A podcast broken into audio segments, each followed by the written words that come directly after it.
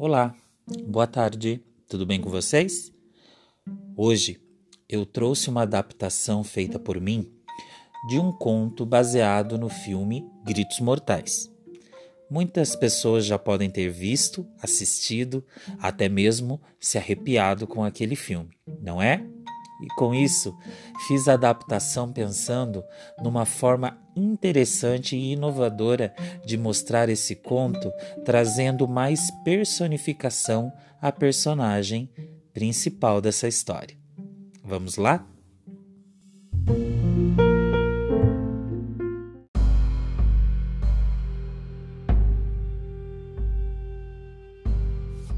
A horrível história de Mary Shaw. Na costa do Mediterrâneo, em uma cidade antiga chamada Marsella, França, existia uma crença um pouco curiosa acerca de uma senhora que lá viveu e que causou por muitos anos excentricidades a todos que a conheceram.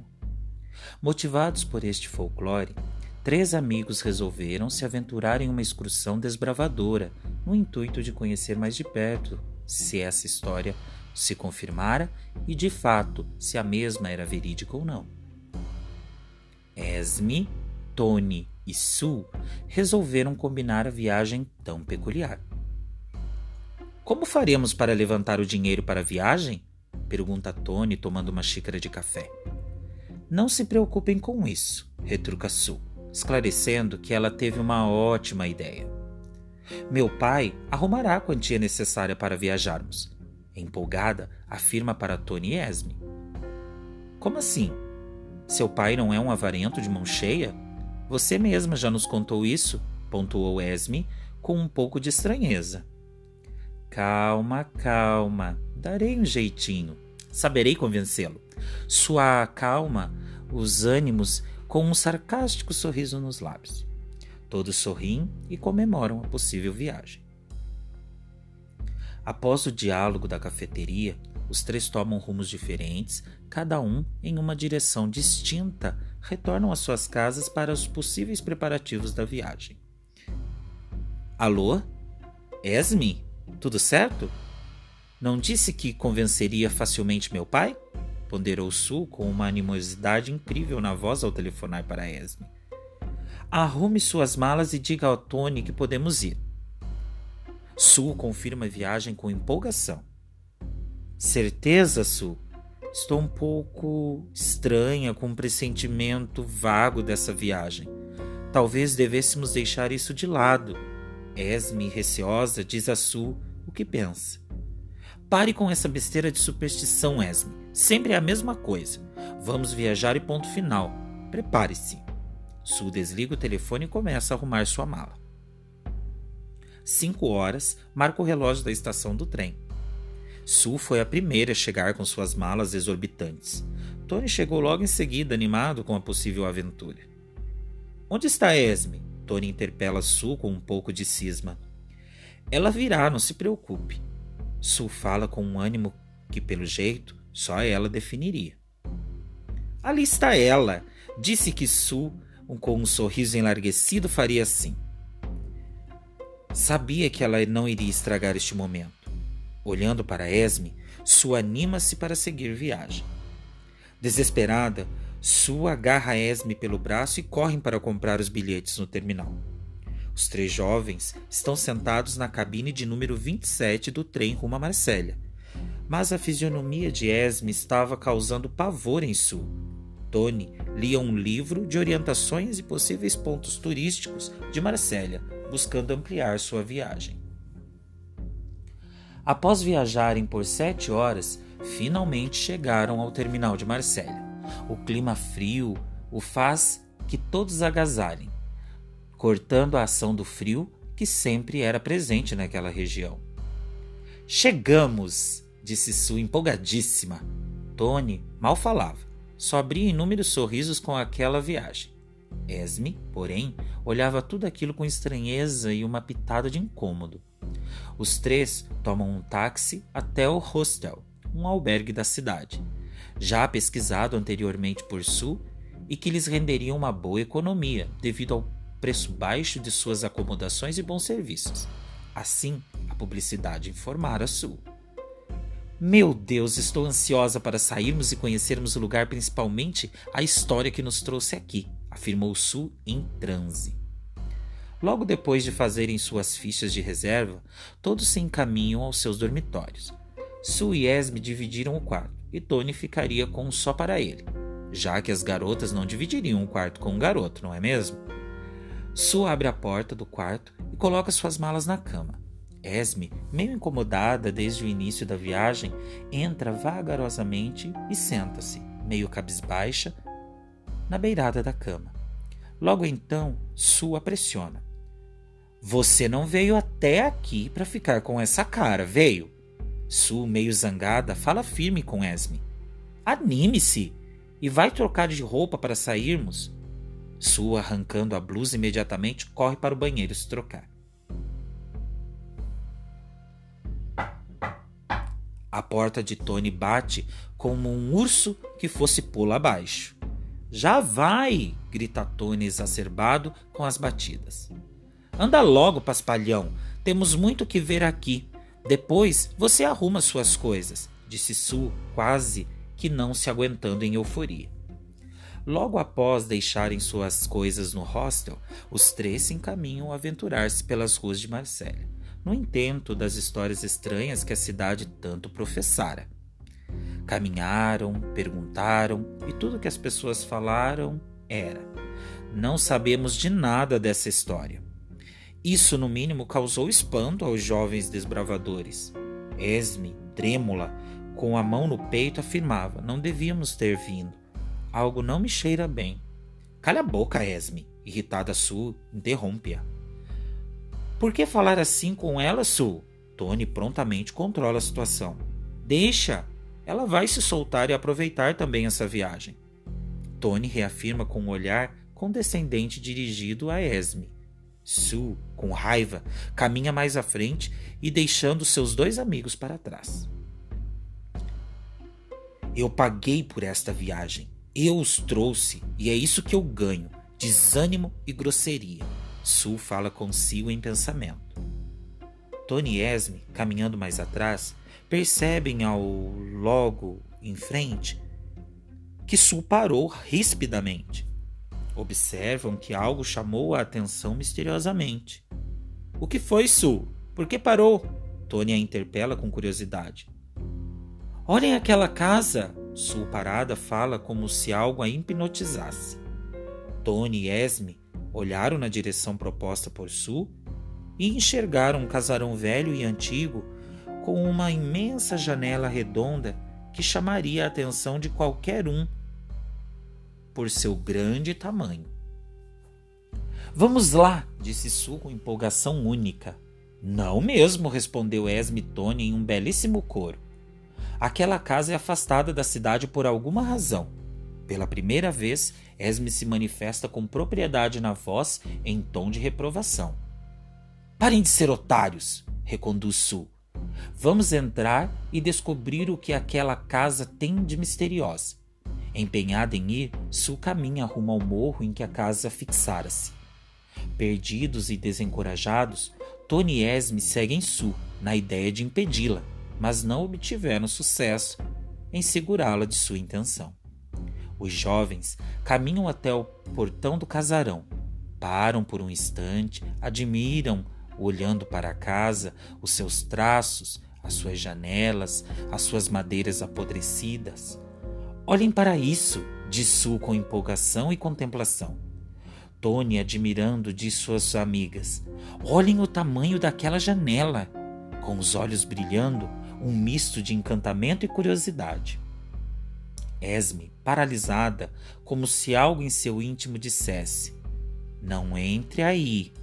Fala para Tony Su. Não entrarei aí em hipótese alguma. Vamos embora. Su, então, coloca a situação desta forma: Eu os trouxe até aqui, paguei as passagens e o hostel, e isso faz de mim a chefe desta viagem. Sendo assim, eu decido o que faremos ou não. Esme e Tony demonstraram isso que não gostaram de suas palavras e fecharam suas caras conversando entre eles. Ela acha que define tudo o que podemos ou não fazer, Chega, diz Esme a Tony com uma ira homérica. Quando Tony se prepara para responder à afirmação de Esme, um grito os interrompe. Ei, espere aí, queremos lhe falar. Sue grita ferozmente ao ver uma imagem envelhecida passar pela enorme janela redonda. Olhem, vocês viram o que eu vi? Sue, ofegante, questiona os amigos. Parece que vi uma velha passar pela janela e nos olhar e. Sua voz embarga com tamanha ansiedade de entrar naquela casa tão sobria e pintoresca. Com uma força desmedida, como vinda de uma força de uns 50 homens, Sue empurra o enorme portão de ferro e todos ouvem o ranger imenso e assustador daquele portão. Todos paralisam por um alguns segundos. Vendo que Sue investiu para dentro da casa, Tony e Esme não tiveram escolha. Precisariam entrar para fazê-la mudar de ideia e retornar para fora. Porém, foi em vão. Sue não permitia as ponderações de seus amigos, afirmando a todo momento que deveriam entrar. Ao chegarem à porta, notou-se que o tempo foi implacável com a mesma, tornando-a quase inverdicável. Um simples empurrão a colocaria abaixo. Sue empurrou a porta lentamente e adentrou o casarão. Aos amigos restavam-lhes apenas segui-la e ver o que pretendia fazer ao entrar pelo salão imenso com pisos de madeira. Cada passo dado, um ranger ensurdecedor. Os três caminhavam lentamente pelo salão de entrada quando uma velha de aparência melancólica e efêmera apareceu no topo da escada. Olhem, eu disse que tinha gente aqui. Sue esclarece a Tony Esme que não foi loucura que a fez entrar por aquele portão. Não há ninguém, Su. Está vendo coisas, disse Esme com insegurança. Saiamos daqui, por favor. Esme, tremendo os lábios, fala com Tony e o mesmo responde: Temos que tirar Su daqui, me ajude a convencê-la. De repente, ouve-se um estalo fortíssimo. O velho lustre, corroído pelo tempo castigador, cai em direção do chão do salão de entrada, tendo em vista acertar Su estraçala-se o, o lustre no chão, perfazendo-se em mínimos pedaços. Sul quase foi atingida pela queda do lustre. Não fosse Tony a puxar para o lado, algo terrível teria acontecido. Obrigada, Tony.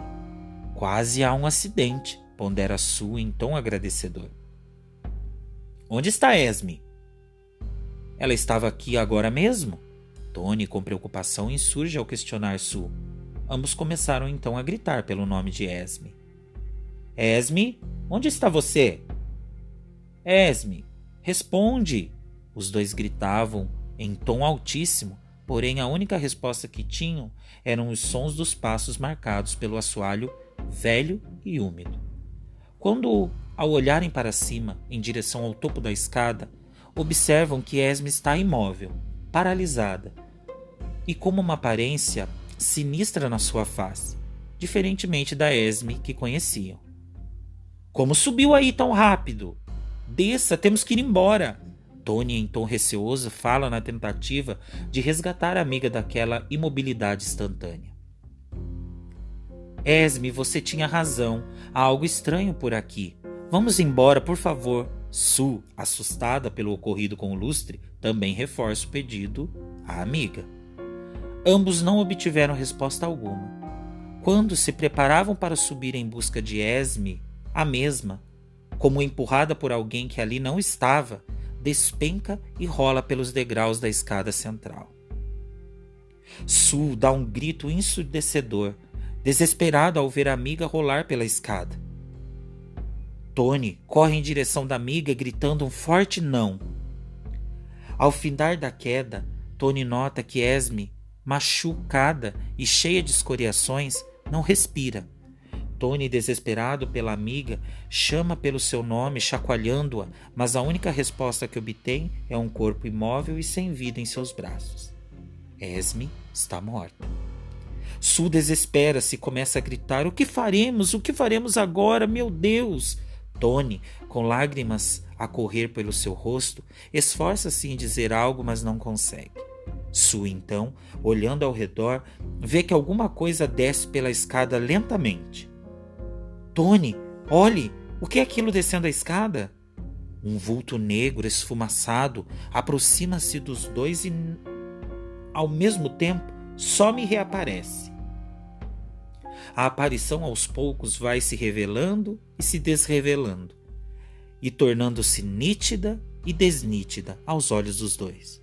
Uma figura peculiar de uma velha senhora com suas roupas comidas por traças, com uma aparência bruxesca, e uma aura negra revela-se aos dois jovens, dizendo: Aqueles que aqui a brincar estão, mostrarei o erro cometido então.